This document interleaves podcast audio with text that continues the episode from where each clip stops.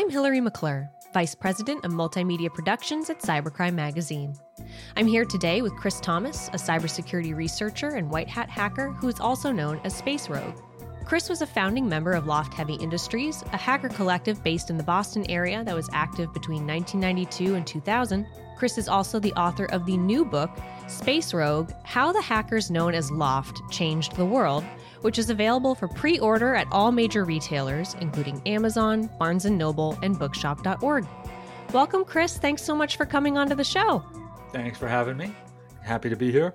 Chris, I've been reading your book and I was pulled in from page one for personal reasons. We chatted about this before I hit record, but funny enough, you and I grew up in towns in Maine that aren't far from each other. And we actually grew up in somewhat similar fashions. So I didn't grow up on a, a seed farm like you did, but my father is a plumber. But I did have a, a TV with rabbit ears and some transistor radios and things like that and listened to outlaw country such as Waylon and Willie. So I guess without further ado on that, do you want to start by telling us a little bit more about your journey from Winthrop, Maine to becoming Space Rogue and everything that you've gotten to experience since then? Yeah, I mean, I think that's why I started the book out with the growing up part, which is kind of the boring part for the overall story, but it's also where the story starts. And so how you go from having almost no technology to, you know, being an information security researcher as we call ourselves today, I thought was part of the overall story, which is why I included it. For me, you know, it got to high school where we're using Commodore 64s and Commodore PET computers. And then advancing out of that, I joined the US Army. There's very little technology for me there. And then leaving the Army and going to college, where we're talking about early Macs like Mac SEs and whatnot. From that, I found a lot of online bulletin board systems, which we would dial up over the telephone system. And I was able to meet and reach out to other like-minded people and found some folks and we, we founded the L0pht from there and the rest as they say is history very cool. And so you mentioned L0pht, and, and that's obviously what your book centers around. So let's talk about L0pht Heavy Industries. I'll also noticed that your cover art matches, I guess, what you could call was the branding of L0pht. Yes. So I guess it was important for me to use the, some of the iconography that the L0pht had. So we have the, I guess you call it the icon, but I also used the font that we used on our website, which is a handmade font by a guy, I think he lives in Canada. And I had a hell of a time tracking him down to get permission to use the font. It wasn't a shareware font or freeware. It was at the time it was made, uh, you know, back in the 90s. He actually had a license for it, but I couldn't find the guy, so I couldn't get permission until eventually I found some email address of his that worked. And he says, Oh, yeah, yeah, sure, go ahead, use the font. So we use the old font, we have the old logo. And then at the bottom, I also have what's supposed to be a picture. There's a the very iconic photo of the seven members of the L0pht testifying in Congress, sitting behind a large table, and we all have our little name plaques in front of us uh, with our handles. And I wanted to use that picture on the cover, but again, copyright rears its ugly head, and they wanted a, a little chunk of money to put that on the cover of the book. So I can't afford that, so I just I did a drawing instead. So that uh, allows us to get the same look and feel of the photo without actually using the photo. Very cool. Well, I think it looks great. It really came together. And so tell us about the L0pht. I mean, you were one of the founding members and you take us through the early days in the book, but take us through what you're willing to share without giving too much of your book away, of course. Well, I mean, that's one of the reasons why I wrote the book was because this is a story that has been told repeatedly since it occurred. And I think some of the details were being lost in the retelling. And I wanted to make sure I got my version of the story recorded. But for those that aren't familiar with the story, I wasn't actually a founding member, but I was one of the very early members. And it was basically a bunch of people in a clubhouse, for lack of a better term.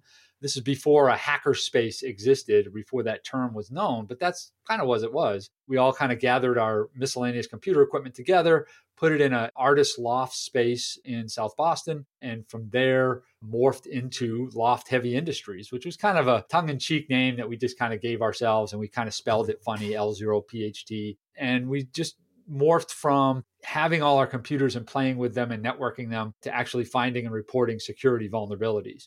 And we were some of the very first people to do that and released information on security vulnerabilities publicly so that everybody could take advantage of them. Needless to say, because we were the first ones doing it, a lot of companies had a lot of pushback onto what we had to say and what we were publishing on our website. We got some notice of some different people, we got some press, and we were invited to testify in front of Congress on the topic of weak computer security in government.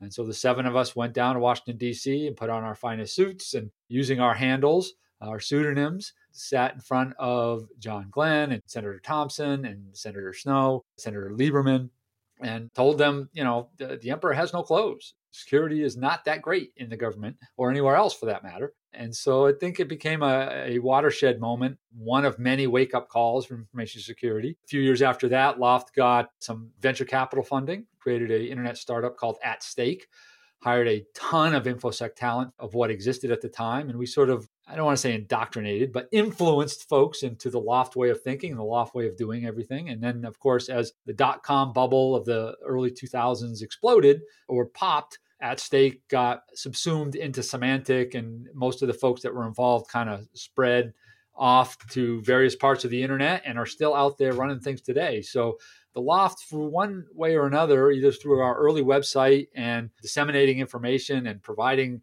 advisories through telling people about the L0pht and the L0pht story and the L0pht way of doing things through at stake we sort of have had a very wide influence i think on the information security industry as a whole even today. That's kind of what the book is about and that's it from start to finish. I don't know if there was a particular point that you wanted to delve into. One thing i just wanted to say is you cover so much in the book. How did you remember everything? Because I, I mean I, I know that's always challenging with anything right? But i mean you seem to have a really great memory i have a terrible memory I can't remember anything. Ask my wife.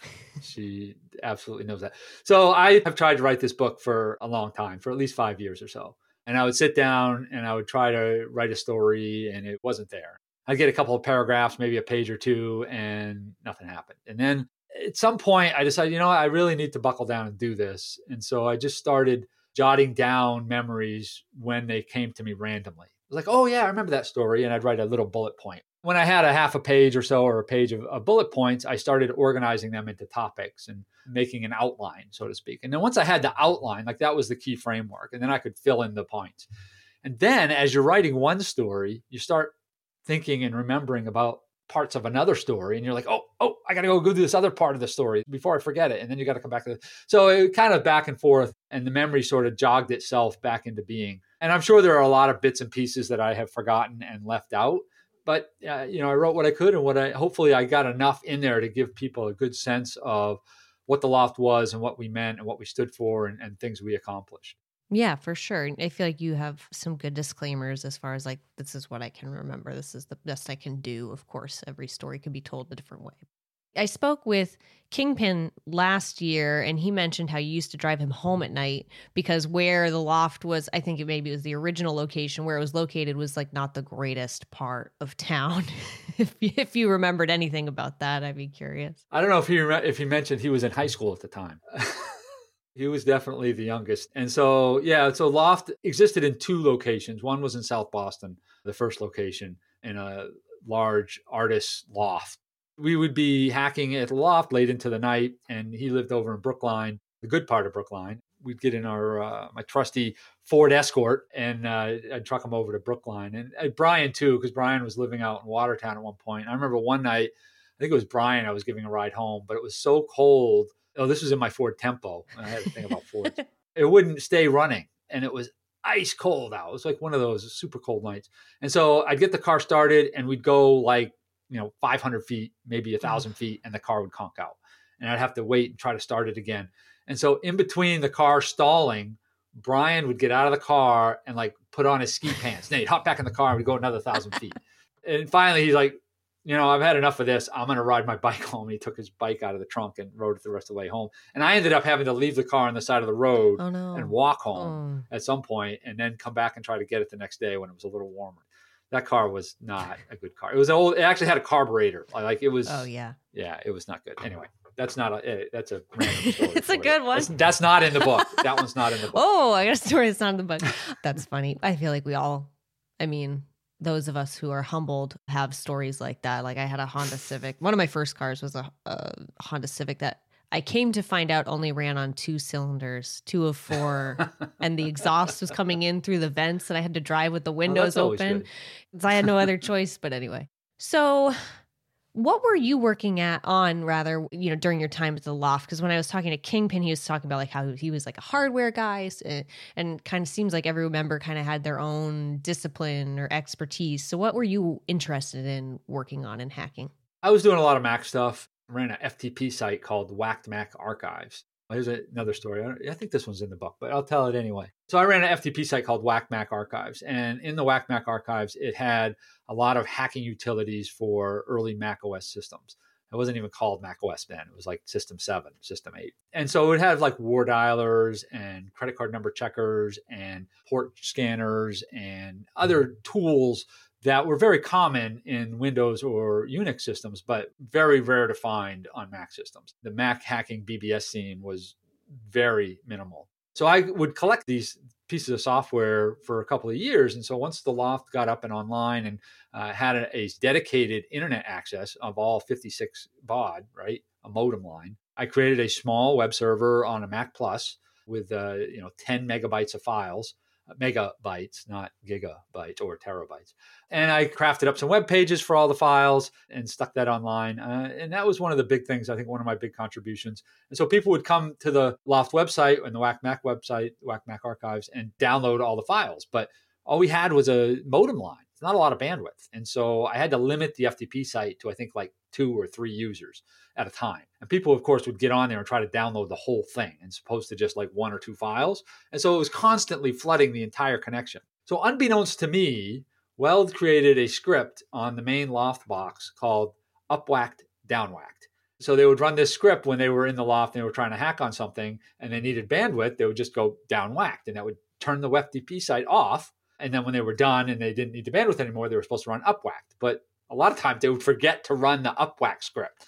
So the site would be down for two or three days at a time before somebody remembered to run the script to turn it back. And I didn't know about this for years. And I don't remember how I found out, but I was like, so anyway, we ended up burning all of the files on the WhackMac archives to a CD disk and then selling the disk to people who wanted to get the files probably quicker through the mail than from downloading them. That's smart.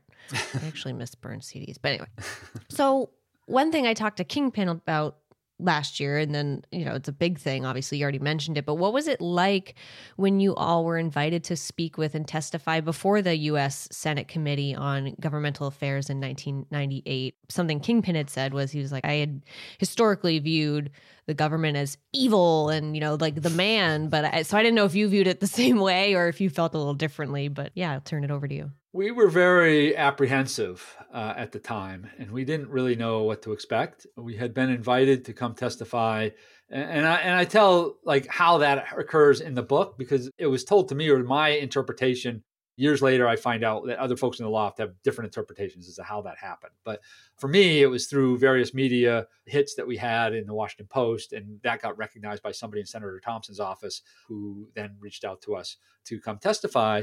And we were very apprehensive at first. We were not actually as commonly misconstrued the first hackers to testify. Emmanuel goldstein who actually went a few years before us and it's not widely known because he was not treated very nicely and we knew that. And we were very concerned that a similar thing would happen to us. I mean, once you're in the room, they can ask you whatever they want.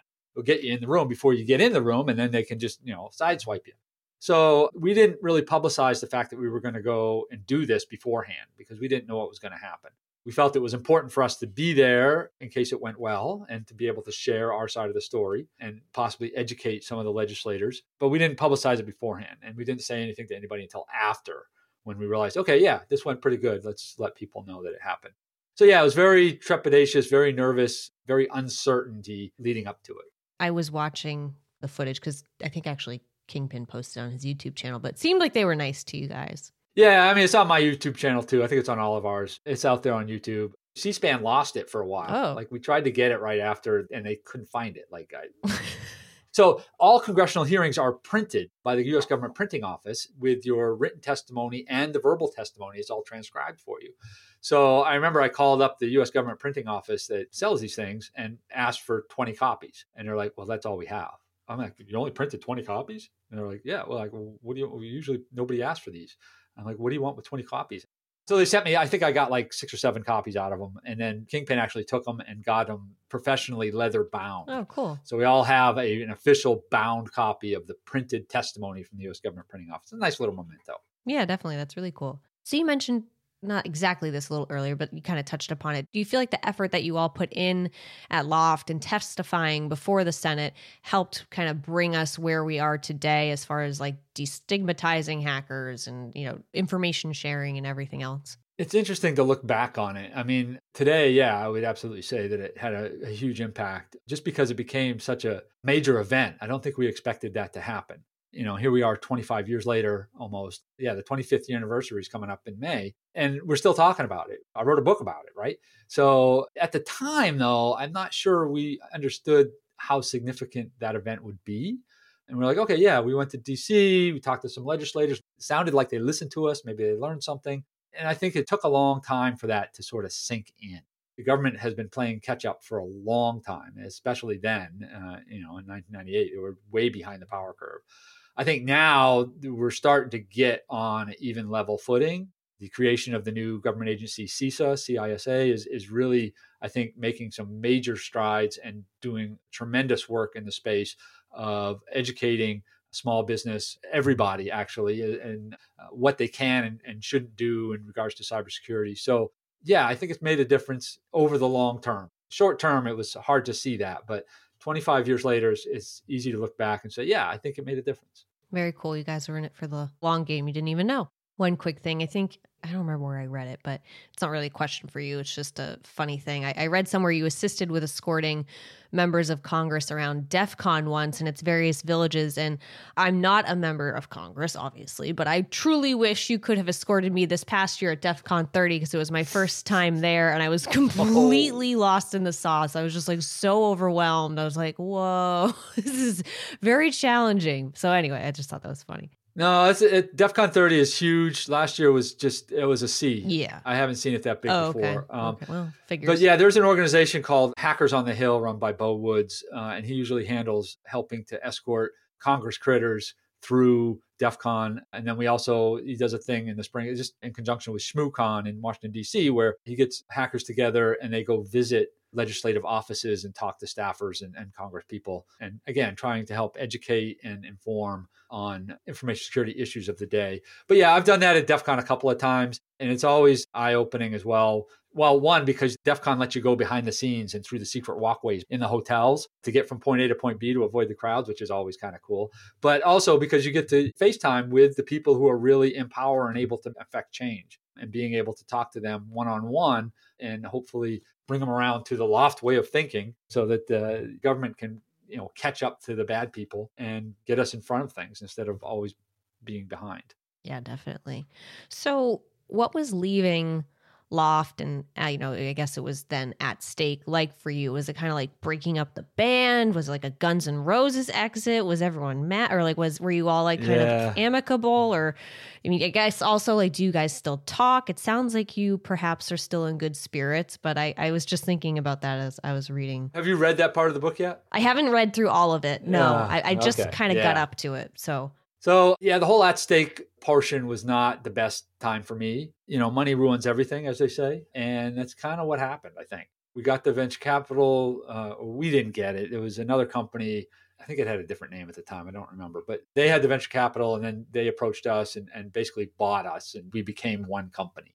And that was called At Stake. And and the first couple of weeks were months were great. Everybody was happy. We we're running around. We're doing things. And we got cool new Aeron chairs and new laptops, and we didn't have enough chairs, but that's a whole other story.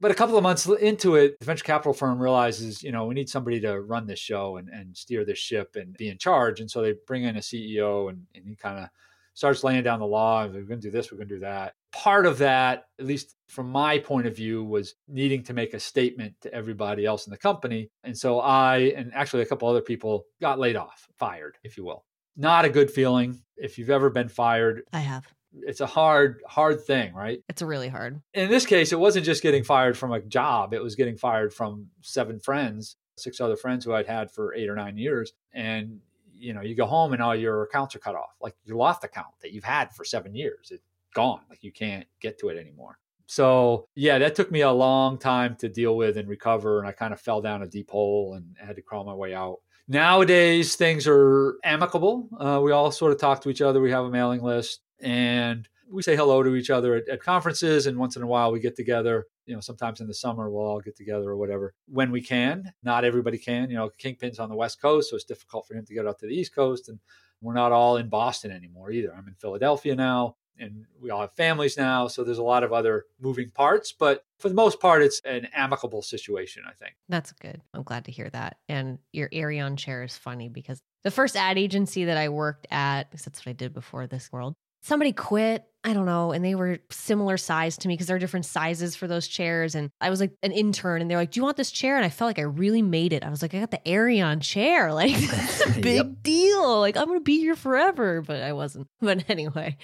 So you you mentioned, you know, getting out of that hole and, and you've built a career as a cybersecurity researcher and advocate. So how did you take your time at L0pht and kind of build that success onto that? I always think everyone should go through, not necessarily go through that, like I'm wishing ill upon everyone, but you got to go through that time of your career, your life, whatever, where you have to like really figure things out. And I think, although it's really hard at the time, it, it makes the end a little better. I think we'll find out. I'm not the end yet, hopefully, but.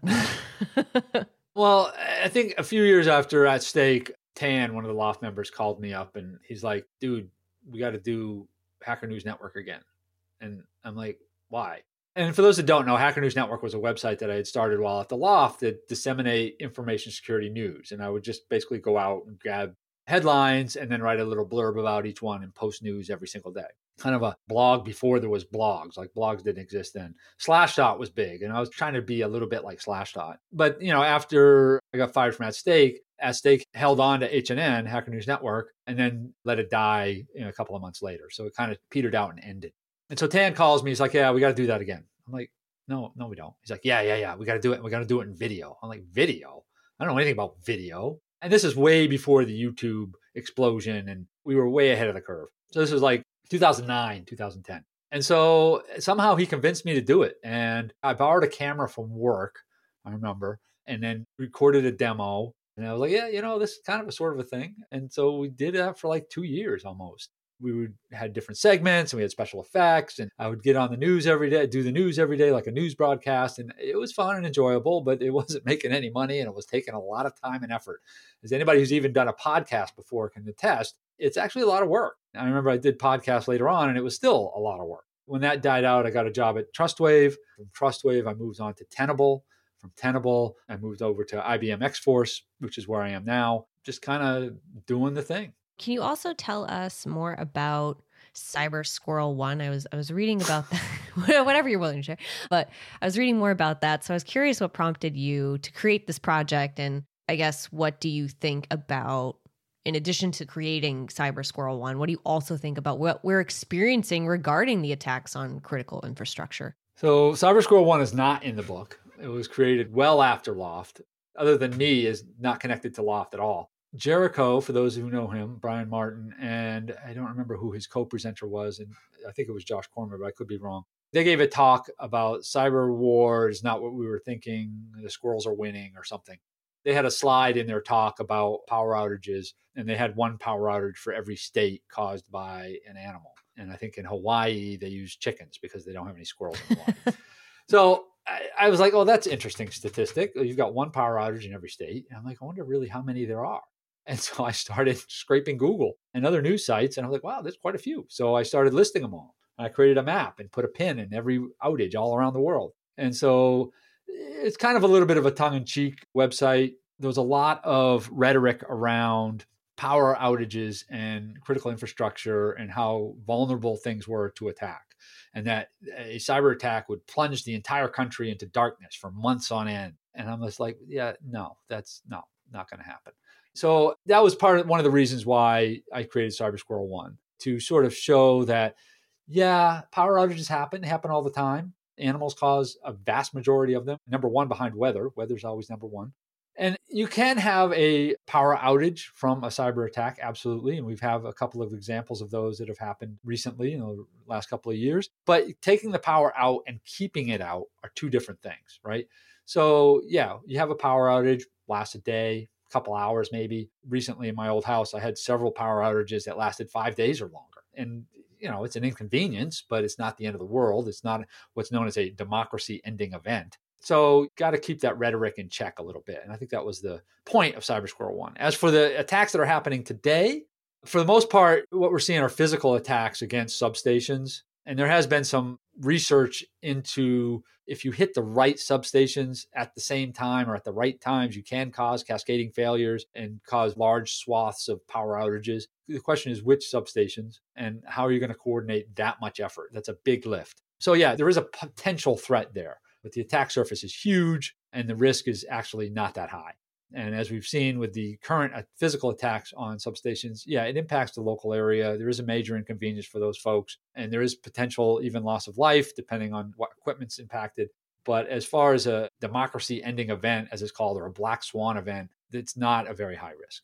Here, where I am in New Hampshire, we've lost power so many times already this winter and it's just like constant i mean we have a generator it's fine whatever but it's an inconvenience but it's certainly not the end of the world for us I mean, yeah, there's a lot of power outages going on in Texas right now. And there are other issues with our infrastructure other than cyber attack, right? Yeah. That's not the number one issue that we should be concerned about. We should dedicate money to actually modernizing and updating the current infrastructure as opposed to worrying about whether or not we're going to get cyber attacked and have our power taken out. So I think that's a nice segue into my next question, just as it happens. What do you view today as the biggest issues that are facing cybersecurity and information security? I don't know if those have ever changed.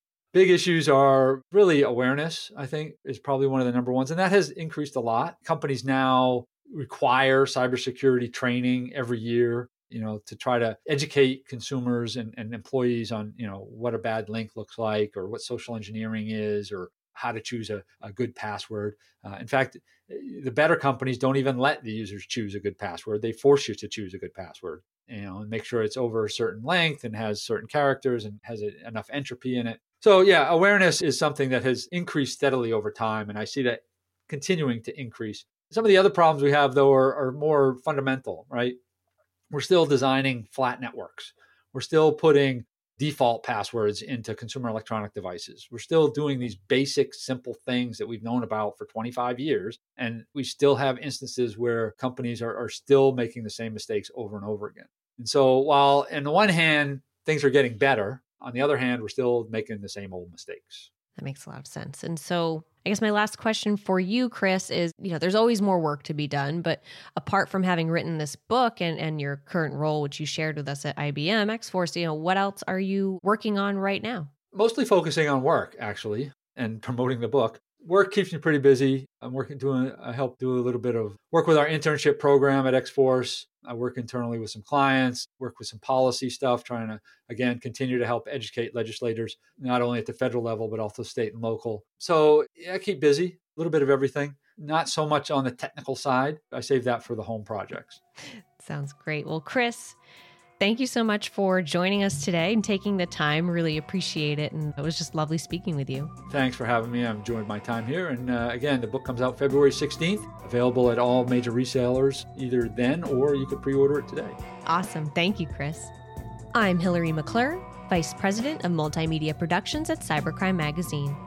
Joining us today was Chris Thomas, a cybersecurity researcher and white hat hacker who is also known as Space Rogue. Chris was a member of L0pht Heavy Industries and is also the author of the new book, Space Rogue How the Hackers Known as L0pht Changed the World, which is available for pre order at all major retailers, including Amazon, Barnes Noble, and Bookshop.org. You can listen to more podcast episodes by visiting us at cybercrime.radio.